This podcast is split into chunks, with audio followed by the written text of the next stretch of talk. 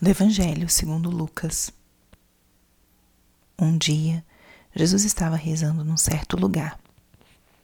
Quando terminou, um de seus discípulos pediu-lhe: Senhor, ensina-nos a rezar como também João ensinou aos seus discípulos.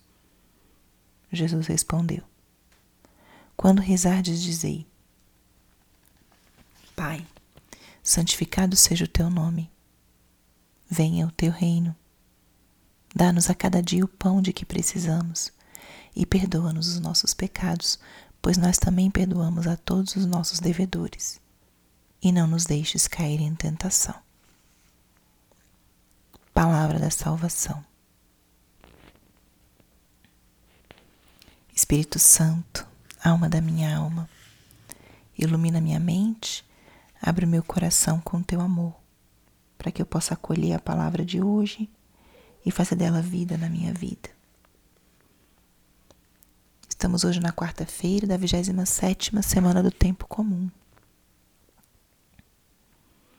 Hoje, 5 de outubro, a igreja celebra a memória também de Santa Faustina, essa santa polonesa que recebeu as revelações de Jesus misericordioso ela de uma profundidade espiritual, de uma profunda união com Deus, recebeu essa missão de ser embaixadora da misericórdia divina. Então, um dia, para pedirmos a intercessão dessa grande santa, pedindo a ela a graça de vivermos próximos, acolhermos esse amor misericordioso de Jesus e podemos nós também sermos transmissoras da misericórdia divina com o nosso olhar, com a forma com que nós vemos as pessoas que nos rodeiam e as situações, com um olhar de misericórdia como o de Jesus. E o Evangelho de hoje, ele nos traz um trecho espetacular. Jesus rezando. E depois disso, quando ele termina, um dos discípulos pede Senhor, ensina-nos a rezar.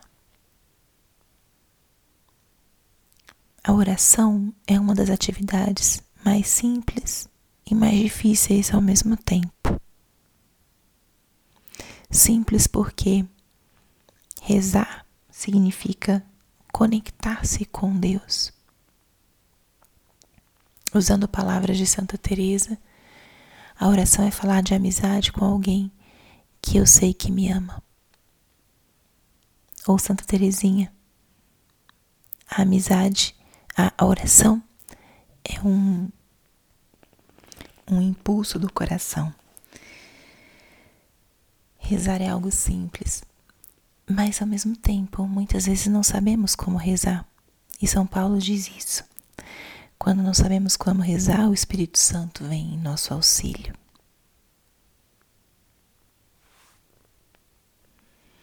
Ouvemos também como os santos ou mestres da espiritualidade desenvolvem, desenvolveram é, caminhos de oração, experiências de oração que depois se traduziram em métodos, em formas que podiam ser ensinados a outros.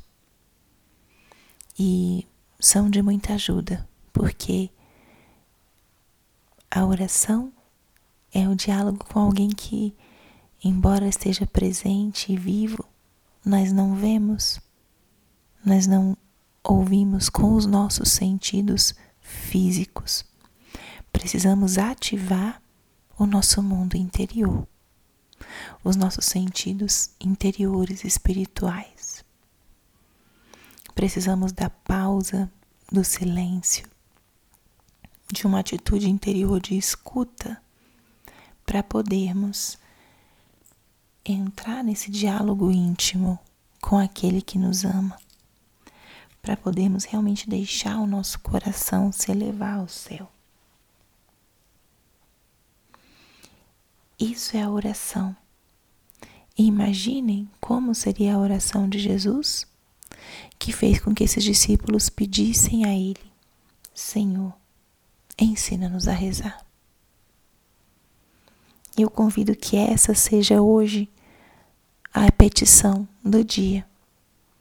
Que essa frase possa ecoar muitas vezes ao longo do seu dia e você simplesmente pedir isso: Senhor, ensina-me a rezar. Como se reza?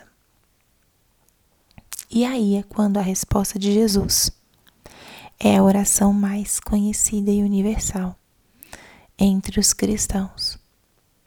É a oração do Pai Nosso. Jesus ensina isso quando rezardes dizei Pai. E cada vez que meditamos nesse evangelho do Pai Nosso, basta a gente destrinchar as palavras dessa oração. Imagina por que Jesus escolheu essas palavras. Ele se dirige a Deus como Pai. Depois, Jesus louva, santifica, glorifica o nome de Deus. Aí já é outra dica para oração. Começar a oração santificando o nome do Senhor, louvando, glorificando, porque Ele é grande, Ele é digno de todo louvor, de toda honra e glória. Depois Jesus diga, diz: Vem, venha o teu reino. A primeira petição do Pai Nosso, para que venha o reino dele, que é um reino de amor, de caridade, de doação, de entrega.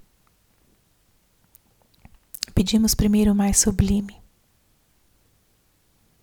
Depois, dá-nos cada dia o pão que precisamos. Jesus nos ensina também a pedir o alimento, o dom material. Não somos anjos, somos seres humanos de corpo e alma e Deus se importa com a nossa vida, com a nossa saúde, com que tenhamos a dignidade e o básico para vivermos como filhos de Deus.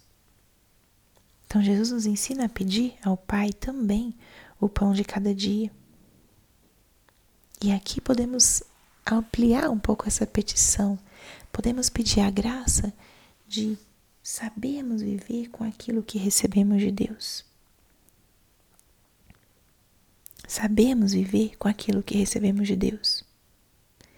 E me permito colocar um exemplo da vida que aconteceu essa semana, me dirigindo a uma pessoa que estava pedindo na rua trocamos algumas palavras e essa pessoa que mora embaixo da ponte louvava a Deus e dizia: Ele nunca deixou faltar nada. Uma pessoa que mora embaixo da ponte. Essa alma que nós queremos ter. Pedir junto com o pão de cada dia a graça de sermos agradecidos, a graça de sabermos reconhecer todos os dons do Senhor e não inquietarmos o nosso coração por não termos as ou bens mais supérfluos que não vão nos conduzir ao essencial da nossa vida. Nosso Senhor nos ensina a pedir o pão de cada dia. Isso nos exige uma extrema confiança de que Sua providência nunca faltará. E por último, o Senhor nos fala sobre o perdão. Perdoa nossas ofensas, como também nós perdoamos. Nosso Senhor nos ensina a pedir perdão e a saber perdoar. Experimentar essa via de mão dupla para podermos experimentar a verdadeira liberdade dos filhos de Deus. E na verdade não era a última petição, porque a última é: não nos deixes cair em tentação. Nosso Senhor reconhece e nos ensina a viver na batalha espiritual. Vivemos em batalha, estamos constantemente sendo tentados pelo inimigo e é de Deus que vem a nossa força. Aqui Ele nos ensina isso. Não nos deixes cair em tentação, Senhor. A perseverança é um dom de Deus. Então hoje, deixamos que a palavra que mais nos tocou faça eco no nosso coração, ou simplesmente repita ao longo do dia a oração do Pai Nosso, ou aquela súplica inicial: Senhor, ensina-nos a orar. Glória ao Pai, ao Filho e ao Espírito Santo, como era no princípio, agora e sempre. Amém.